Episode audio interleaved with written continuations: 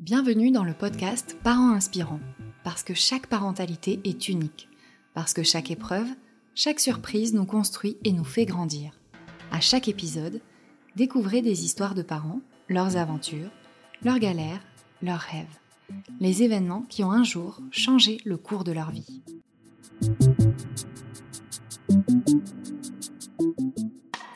L'accident vasculaire cérébral est la première cause de mortalité chez la femme avant le cancer du sein. Même si l'âge moyen de survenue d'un AVC est de 74 ans, il est important de rappeler qu'il peut toucher n'importe qui à n'importe quel âge. Laura, jeune trentenaire active, maman de deux enfants, en est malheureusement témoin. À 33 ans, elle est victime d'un AVC ischémique. Aujourd'hui, elle est prête à partager son histoire. Bonjour, je m'appelle euh, Laura, euh, j'ai 35 ans, euh, j'habite à Sifour-les-Plages. Ma famille est composée de deux enfants, le grand qui a 6 ans et demi qui s'appelle Roméo et, le plus petit dernier qui a 3 ans et qui s'appelle Pablo. Et je vis en couple avec, avec Johan. Avant mon accident, euh, je travaillais. Euh, donc ça faisait euh, ça fait 13 ans que je travaillais dans une clinique. je suis manipulatrice en radiologie. Donc, j'avais fait un petit, une petite pause ben, parce que Pablo était tout petit. je l'ai gardé pendant 6 mois et après, après 6 mois, j'ai repris le travail à mi-temps. Donc, voilà. Voilà, exactement. Euh, je travaillais, j'avais mes deux enfants, le petit que j'amenais à la crèche, le plus grand qui allait à l'école. Euh, voilà. Je me levais matin, travaillais, euh, voilà. Journée bien remplie, quoi.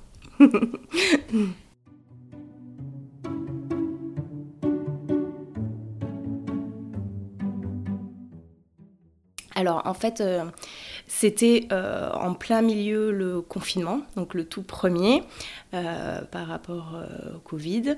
donc c'était une période un petit peu compliquée, mais j'avais, je travaillais et puis on m'avait mis, on m'avait mis, mon travail m'avait demandé de me faire une euh, des vacances, puisque pendant Covid, il y avait moins de monde, tout ça. Donc, euh, donc voilà, j'étais euh, à la maison avec mon homme qui ne travaillait pas. Donc, ouais, c'était un petit peu des vacances même pour nous. On profitait. Et, et donc, je n'ai eu aucun aucun symptôme avant l'AVC. J'avais, il n'y avait rien donc il n'y a rien eu euh, de spécial. Et, euh, le, euh, le, jour J, donc ça s'est passé pendant la nuit.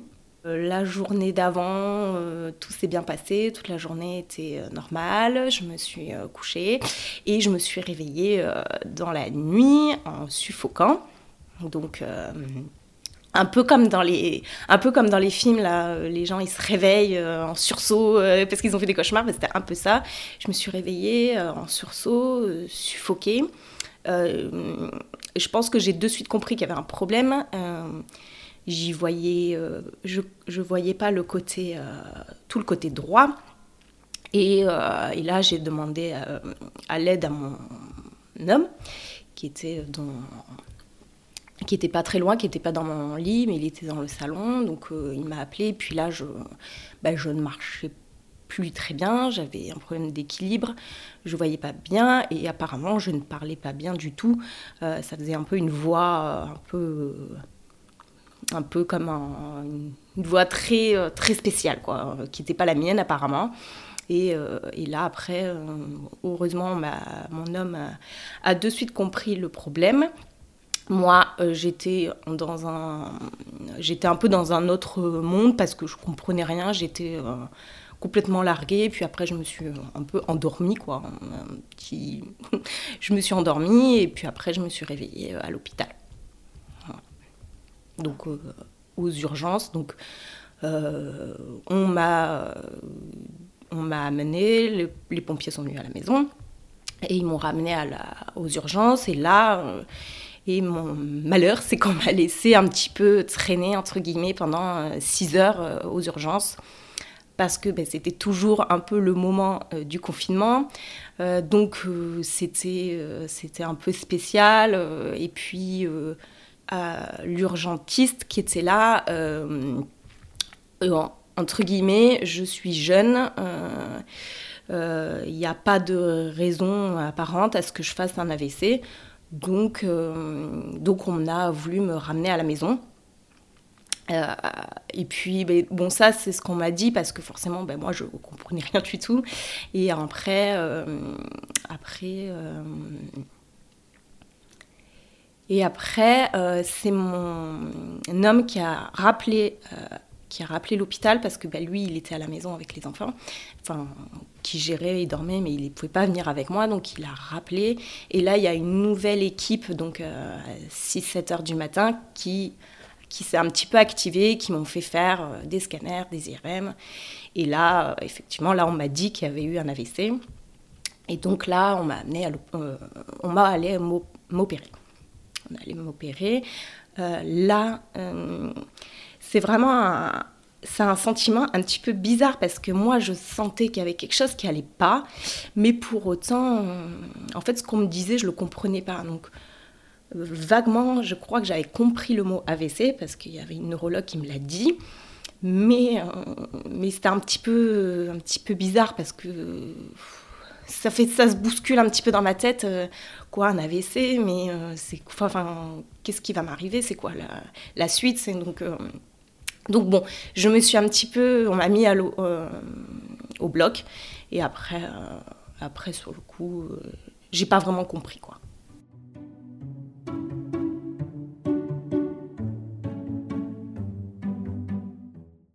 Après, il y a eu euh, l'opération euh, qui s'est bien passée. Je me suis réveillée donc en, soins intensifs. On m'a laissé un petit peu, mais je pense que pendant, je pense facilement 2-3 jours, euh, je sais pas, je sais pas si je dormais, je sais pas ce qui s'est passé vraiment parce que je, on va dire, je me rappelais avoir vu mes proches après, disons que de vraiment communiquer avec mon, homme, euh, tout ça, euh, c'était facilement 2-3 jours après. Donc en fait, il y a quand même une petite période où je sais pas vraiment ce qui s'est passé. Alors je sais pas si on m'avait un petit peu shooté pour m'endormir ou, ou alors il y a vraiment... Enfin, je ne sais pas vraiment. Mais après, euh, après ça, ça a été... J'ai vite compris que mon gros problème, c'était c'était l'aphasie. Donc je suis euh, aphasique, ça veut dire que en fait euh, tous les mots sont mélangés. J'ai un énorme problème de compréhension. Je je savais pas dire le prénom de mes enfants, euh, ce qui c'est assez compliqué. en fait, il fallait tout reprendre un petit peu à zéro, quoi. Tout mon petit équilibre était était parti mais en fait, euh, tout mon petit équilibre, tout, a basculé un petit peu et euh, il fallait. Euh, bah, en fait, c'était une énorme charge à faire que je ne pensais pas. donc, donc, tout. en fait, je pensais pas vraiment ce qui m'attendait et en fait, il fallait tout reprendre à zéro. Parler, à quoi ça servait. je savais par exemple qu'une fourchette, à quoi ça servait, mais pour autant, je ne pouvais pas dire les mots, je ne pouvais pas euh, tout, tout, tout, était mélangé. Euh, donc, euh, donc voilà, là je suis restée quand même dix jours à l'hôpital. Et après, on m'a envoyé à une un centre de rééducation où je pense que j'ai dû rester à peu près dix jours parce que après il y a eu donc tous les membres à droite étaient un petit peu touchés. Alors j'ai eu de la chance, je marchais bien, j'ai jamais eu de problème, mais j'ai eu tout un problème de tonus, tout le côté droit. Donc, euh, donc j'ai fait un petit peu du kiné, euh, j'ai fait un petit peu. voilà. Euh, ça, plus beaucoup de la. On a commencé à l'orthophoniste parce qu'on a vu, compris que mon gros problème, c'était vraiment que la parole et la compréhension. Donc après. donc on a commencé ça dans un centre de rééducation. Donc après, c'était toujours un moment, toujours un peu compliqué parce que bah, déjà qu'on vit un moment un peu compliqué, puis c'était toujours ce moment de confinement. Donc euh, en fait, on était chacun dans sa petite chambre, euh, on voyait personne, euh, donc c'était c'était assez plombant. et donc c'est pour ça qu'après on m'a vite ramené à la maison et on m'a pris en j'ai pris rendez-vous, enfin on a pris comment dire euh, on, a, est allé voir un orthophoniste euh, privé parce que, parce que en fait, euh, il n'y avait pas intérêt que je reste dans un centre de rééducation. Et donc, je suis rentrée à la maison et après, j'ai commencé l'orthophoniste. donc, quatre fois par jour, j'ai pris deux orthophonistes et pour mettre tout ça, pour avancer le plus vite possible.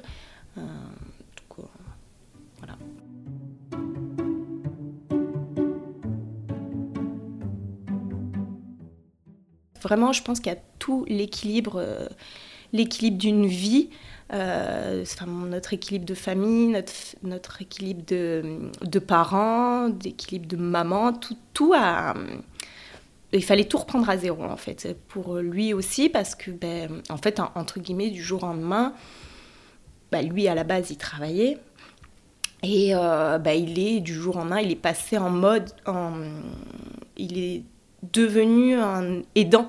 Aidant. Euh, euh, en fait, il, il est. Il est oui, il est devenu un aidant, quoi. Mm. Je sais pas si ça marche ce mot. Mm. Mais bon, voilà, il est venu. Euh, s'occuper de sa femme un petit peu malade, un petit peu handicapée, euh, des enfants euh, à gérer. J'avais toujours donc forcément Pablo qui avait à l'époque 9 mois, qui faisait pas ses nuits.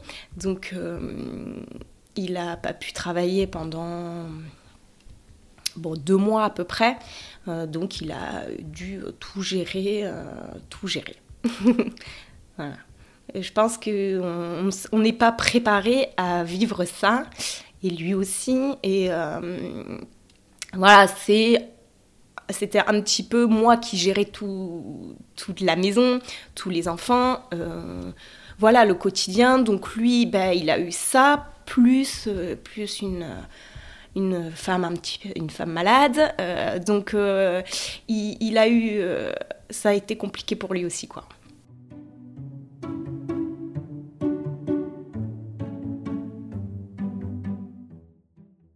Je peux pas vraiment me rappeler de tout ce qui s'est passé, mais euh, je pense que c'est mon conjoint qui a pu euh, venir à l'hôpital, parce que normalement personne n'avait le droit de venir. Euh, il a réussi à, venir, donc oui, j'ai vu, c'est lui qui est venu en premier, qui m'a dit brièvement les enfants, parce que forcément qui m'a parlé un petit peu des enfants. je, pense que il a dû me réexpliquer ce que c'est ce que j'ai eu. Euh, euh, après, il m'a il m'avait montré des vidéos des enfants. Je pense que je devais être très axée les enfants parce que parce que parce que comment dire bah, j'en avais besoin, donc euh, on a parlé beaucoup, beaucoup de ça. Et après, quelques jours après, il y a eu mes parents aussi qui sont venus. Donc, euh, donc c'est un petit peu spécial parce que. Parce que c'est bizarre, parce que. Parce que du coup, mes parents sont venus, ma mère est venue, et puis bah, celle qui m'a fait la toilette. Donc on a dû. Euh, c'est un petit peu bizarre en fait. On s'attend pas à ça. J'étais un petit peu. Euh, euh, j'étais vraiment euh, vidée tellement. Enfin, des fois, je me dis, c'est comme si j'avais perdu un petit bout de mon cerveau qui est parti, mais je me suis sentie tellement vidée, je pouvais plus rien faire.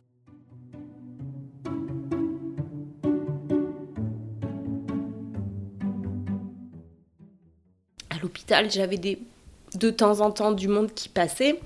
Euh, après, dans le centre, le centre de la rééducation, il n'y avait rien qui a pu venir. Il fallait prendre des rendez-vous, tout ça. Donc, donc ça faisait à peu près bien 15 jours que j'avais pas vu mes enfants. Donc on avait pris un rendez-vous. Donc ils avaient pu venir. Je pense que c'était une, une super journée parce qu'ils sont venus euh, au centre. Euh, euh, donc, donc ça m'a fait un bien fou. Et puis, ouais, c'était un petit peu en même temps traumatisant du jour au lendemain de pas. Du jour au lendemain de plus voir ses enfants. donc, donc oui, j'ai eu un petit peu. Il y a un petit peu des personnes qui sont passées me, me voir. En fait, en fait c'était vraiment. Enfin, je pense qu'un AVC, c'est assez spécial parce que j'avais un petit peu l'impression que oui, il y avait un énorme problème, mais euh, mon père, il me l'avait dit aussi, il m'avait dit, euh, t'étais à l'ouest, et je pense que c'était vraiment ça, j'étais vraiment à l'ouest parce que, parce qu'en fait, je, pense que mon cerveau n'était pas prêt à voir le futur, le, passé. Le... En fait, j'étais un peu dans une espèce de petite bulle d'AVC euh, où, où je voyais je voyais pas aussi plus loin que ça en fait. J'étais, euh, je vivais le moment présent. Euh, je me rappelle avoir dit très souvent euh, bah, que j'ai eu de la chance quand même, que, que ça aurait été bien pire. Donc j'ai mes, j'ai mes, j'ai mes jambes, je marche. donc, donc je pense que quand j'ai eu l'AVC, entre guillemets, il n'y a rien qui me entre guillemets, j'avais rien qui me faisait, il y avait rien qui me faisait peur, quoi. Parce que, euh, parce que ben, je suis pas morte, euh, je vais bien, j'ai mes enfants, euh, je suis retrouvée à la maison, enfin j'ai retrouvé mon petit cocon, donc en fait ça me, ça me suffisait un petit peu. Ça c'est au début. Après, ben, forcément, petit à petit, une fois à la maison, bah, au bout d'un moment, mon homme a dû reprendre le travail. Euh, donc, euh, donc, il y a eu mes parents qui sont venus tous les matins et tous les soirs et qui s'occupaient euh, un petit peu de, tout. Et c'est là qu'au bout de, je dirais peut-être facilement un mois ou deux, que j'ai compris vraiment qu'en fait, ce serait beaucoup ce sera compliqué parce que bah, parce que je n'ai pas le droit de conduire Enfin, j'ai pas pris de, euh, j'ai pas pris, ma voiture. Euh, euh, c'est là que j'ai tout. c'est là que j'ai pris conscience que qu'il y a énormément de choses à faire. tout ce qui a changé, que je voyais pas forcément au début. et là, c'est là que ça s'est un petit peu accéléré dans ma tête. Et là, ça a commencé à venir un peu plus des angoisses. Et puis il y avait toujours ce... Ben, il y avait un petit peu un mur au niveau de la parole, de tout ça, donc c'était hyper compliqué de... C'était hyper compliqué de, parler, de, dire mes émotions, de dire ce, qui va, ce qui va pas. en fait, j'avais... C'était vraiment le moment où j'arrivais pas du tout, du tout à parler. Euh, quand on disait... Euh, euh, que je voulais dire que j'avais mal à la tête, je disais que j'ai mal au ventre. En fait, ça avait ni queue ni tête. Donc, donc c'était là que ça a été vraiment compliqué parce que j'ai voulu reprendre un petit peu ma vie, mais en fait je voulais, mais euh, physiquement et dans ma tête c'était pas faisable. Donc, euh, donc là ça a été euh, hyper frustrant. En fait c'était ça le mot, j'étais hyper frustrée de... j'étais frustrée de, de, communiquer en fait, clairement. clairement de de parler, de, parler avec mes enfants. eux, mes enfants ont vu que maman était rentrée à la maison, maman, elle allait bien physiquement. Donc eux, ils l'ont pas forcément compris. Donc déjà, le petit avait 9 mois, donc lui... Euh, donc lui, euh, entre guillemets, ça allait. Euh, mais le plus grand aussi, il a vite compris, mais lui, lui, il comprend pas vraiment. Il voit que je vais bien il, a été un petit peu choqué parce que j'avais beaucoup de, bleu partout sur le corps avec les perfusions, tout ça. Donc ça, ça l'avait marqué. Mais, euh, mais, euh, mais pour autant, lui, il veut quand même communiquer avec maman normalement. Il veut jouer avec maman. Il veut... Donc, euh, ouais, donc... c'était, c'était frustrant, ouais. De, on se sent un petit peu culpabilisé de... de lui expliquer, mais pour autant, il, il avait que peut-être 4 ans à l'époque, donc je pense qu'il ne peut pas comprendre des mots d'adulte, quoi. Donc, donc c'était compliqué.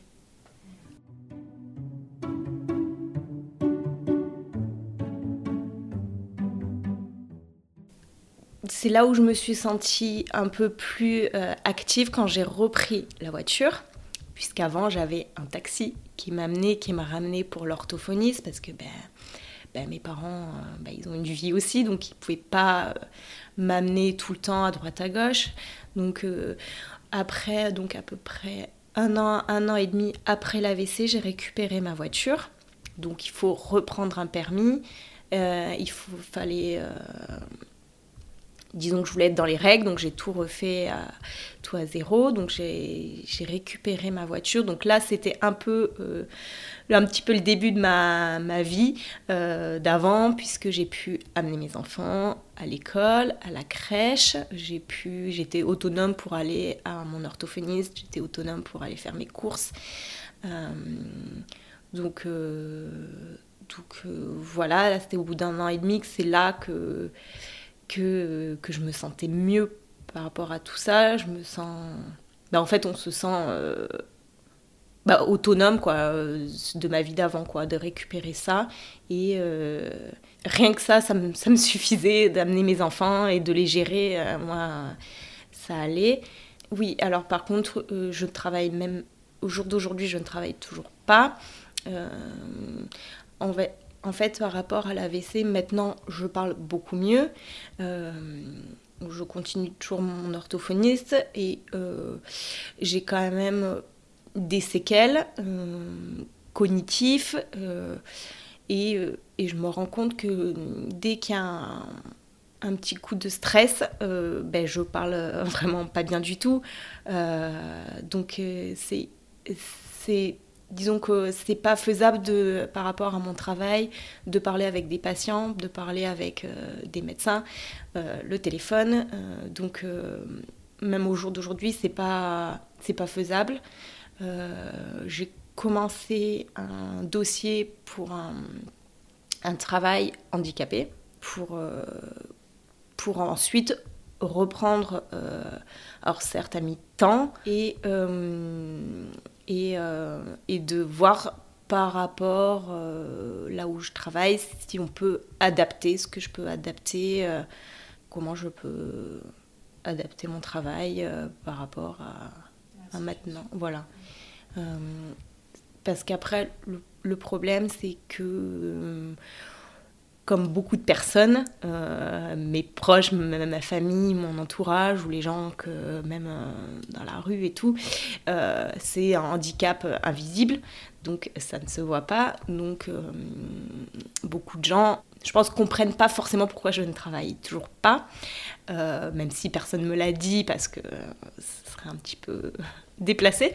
Donc, mais pour autant, je supporte euh, pas beaucoup le bruit. J'ai un, problème un petit peu des lumières. Euh, je suis extrêmement fatiguée. Donc, euh,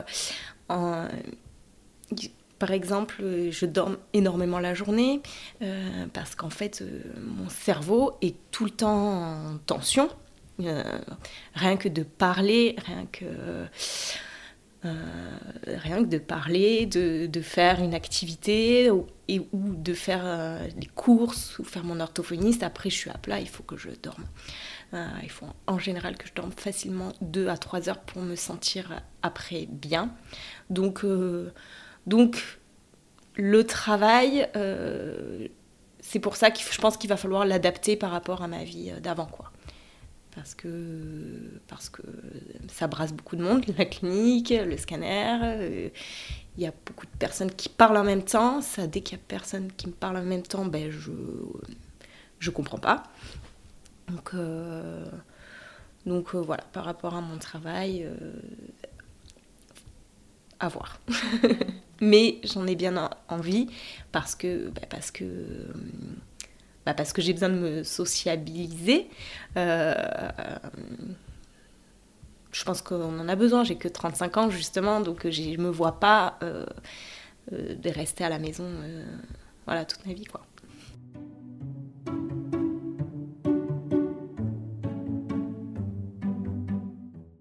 Ben, je suis suivie par une neurologue je suis suivie donc pour mes deux orthophonistes et après j'ai vu une psychologue et j'avais fait un tout petit peu de kiné au début.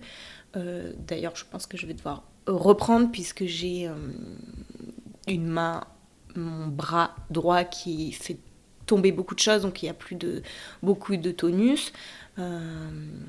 Euh, mais disons que ma neurologue, euh, en fait, c'est des rendez-vous une fois ou deux fois par an. Il n'y a pas, il a pas vraiment de suivi. Il n'y a pas grand-chose à faire de plus. Après, c'est beaucoup euh, de l'orthophoniste et donc j'ai été suivie aussi par ma psychologue qui m'a beaucoup aidé, forcément.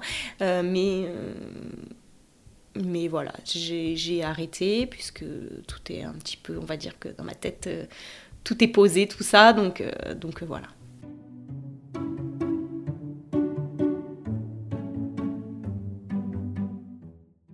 En fait, on a su ce qui s'est passé, donc j'ai eu très certainement, parce que on n'a pas vraiment nous ne sommes pas vraiment sûrs.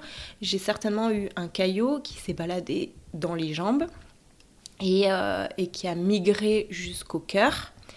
Et euh, on a vu que j'avais une malformation au niveau donc, du cœur, ça s'appelle un, un FOP. C'est euh, bah, comme si y avait une. comment ça s'appelle? Euh, une, valve qui n'est pas bien fermée.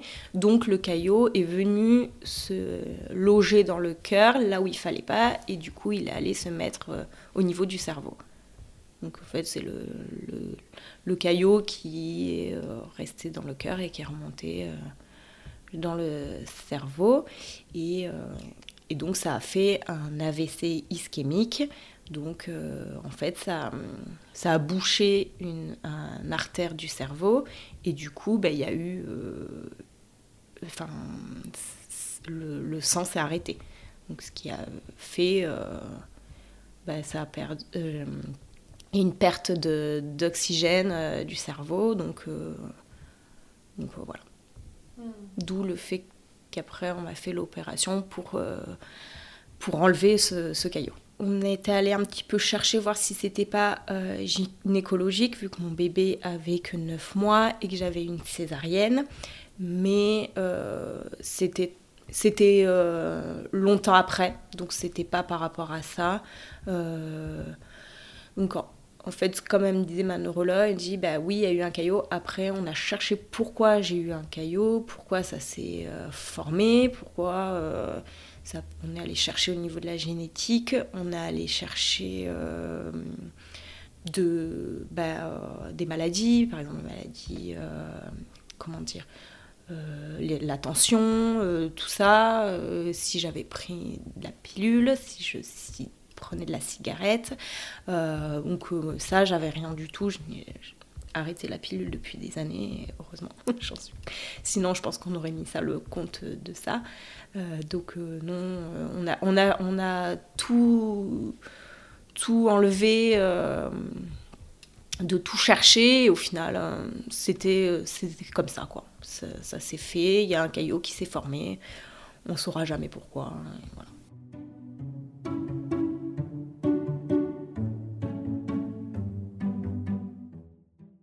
Je voulais pas être toute seule avec les enfants, donc euh, c'est pour ça qu'il y avait mes parents qui venaient le matin à 4h du matin. Euh. donc j'ai eu, euh, oui, j'ai eu beaucoup d'angoisse là-dessus. je pense que ça m'angoisse pas de refaire un AVC, mais j'ai toujours une petite ampoule allumée là-dessus. Je sais que je suis vachement à l'écoute de mon corps, du, du moindre petit un petit symptôme, j'ai très mal à la tête, euh, et là, euh, et là, euh, là j'y pense, et si j'en refais une deuxième, et voilà. Mais au final, je pense que ça, je l'aurais toujours ça dans ma tête, et, mais je le vis bien de me dire ça, parce que parce que c'est comme ça.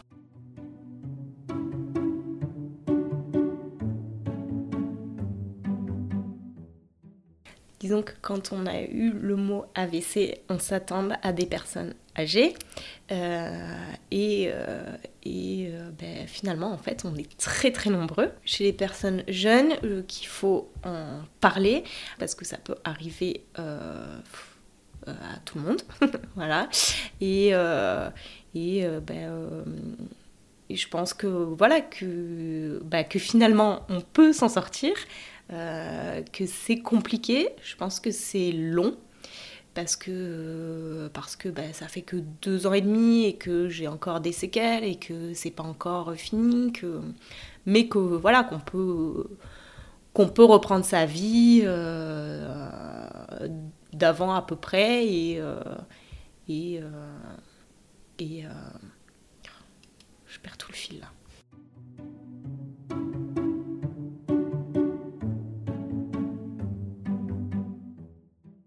Pour mes proches et ma, ma famille, donc déjà j'ai de la chance puisque euh, j'ai une grande famille euh, qui est proche de mon physiquement. Euh, tout le monde est, près de moi. Je, je, pense qu'en fait, quand on a un AVC ou qu'on a des gros problèmes comme ça du jour au lendemain, soudain, il y a eu quelques phrases qui m'ont qui m'ont beaucoup aidé. Euh, bah, je me rappelle, donc j'avais une amie qui, qui, qui, m'a vue depuis l'AVC, qui m'a pris dans les bras et qui m'a dit mais j'ai tellement eu peur pour toi. Et bah, c'est vrai que ça m'a ouais, ça m'a touchée. Et en fait, euh, oui, ça m'a fait du bien de dire que bah, on existe et qu'en fait, on, on, existe pour des personnes autour. Euh, et euh, après, bah après j'ai eu la, j'ai eu mon entourage ont vraiment accepté la situation telle qu'elle est, sans me brusquer mais pour autant euh, de parler, d'en parler.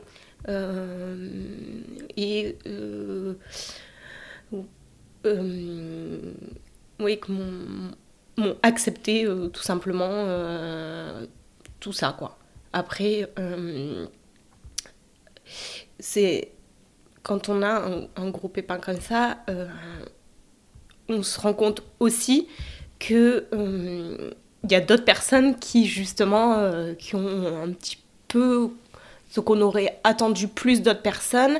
Euh, donc après, euh, j'ai quand même fait du tri dans, mon entourage et je me rends compte qu'en fait, je préfère me concentrer, comme je disais, mon, mon énergie, puisque tout, je préfère passer mon énergie avec mon, quelques petites personnes quelques ma famille, euh, plutôt que m'éparpiller avec euh, d'autres personnes qui le comprennent pas forcément, qui n'ont pas forcément envie d'en parler ou de le, de le, comprendre, quoi.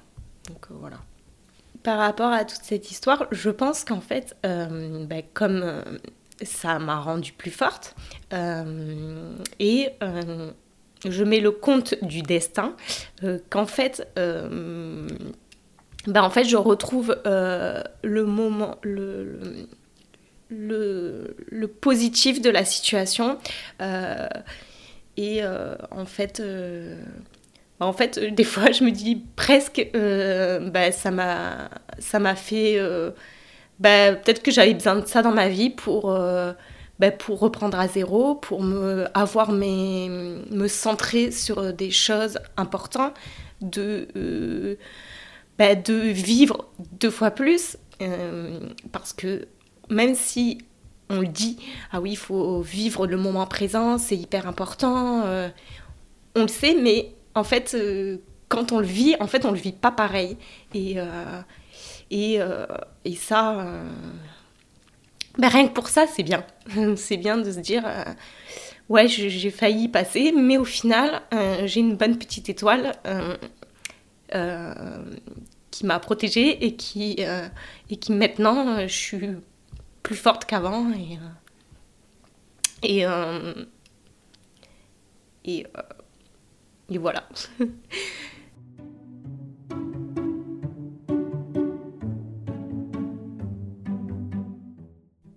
Exceptionnellement, pour cet épisode, je me permets de prendre la parole. Vous l'avez sans doute entendu, l'enregistrement a été un moment éprouvant pour Laura. Et c'est avec son accord que j'ajoute un petit détail. Il me semble important de préciser que Laura faisait une dépression du postpartum suite à la naissance de son deuxième enfant. Lorsque les pompiers sont venus la chercher, Johan n'a pas pu l'accompagner car il devait garder les garçons qui dormaient. L'équipe médicale a demandé à Laura si elle était fatiguée, si elle était stressée. Ah, la réponse était évidente. Oui. Comme elle le dit bien dans son témoignage, elle est jeune et n'a aucune raison de faire un AVC. Donc, elle a été ramenée chez elle. Et c'est grâce à son conjoint, Johan, qui a été pompier et qui a reconnu les signes de l'AVC, que Laura est retournée à l'hôpital pour être prise en charge. S'il n'avait pas insisté, Laura n'aurait pas eu de scanner et nous n'avons pas envie d'imaginer la suite. J'ai envie de dire bravo à ce papa, cet homme qui a sauvé sa femme. Et un immense merci à Laura pour m'avoir fait confiance.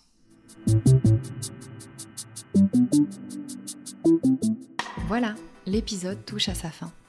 Si vous aussi, vous souhaitez partager votre récit, écrivez-nous à contact at parent-inspirant.com. Nous avons hâte de vous lire. À très vite!